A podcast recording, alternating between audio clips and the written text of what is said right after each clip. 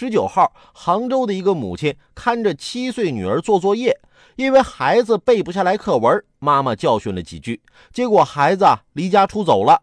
被警察发现后，小女孩说：“那课文太难了，妈妈骂我，对我不好，我不想和他在一起。”这当妈的也是真不容易。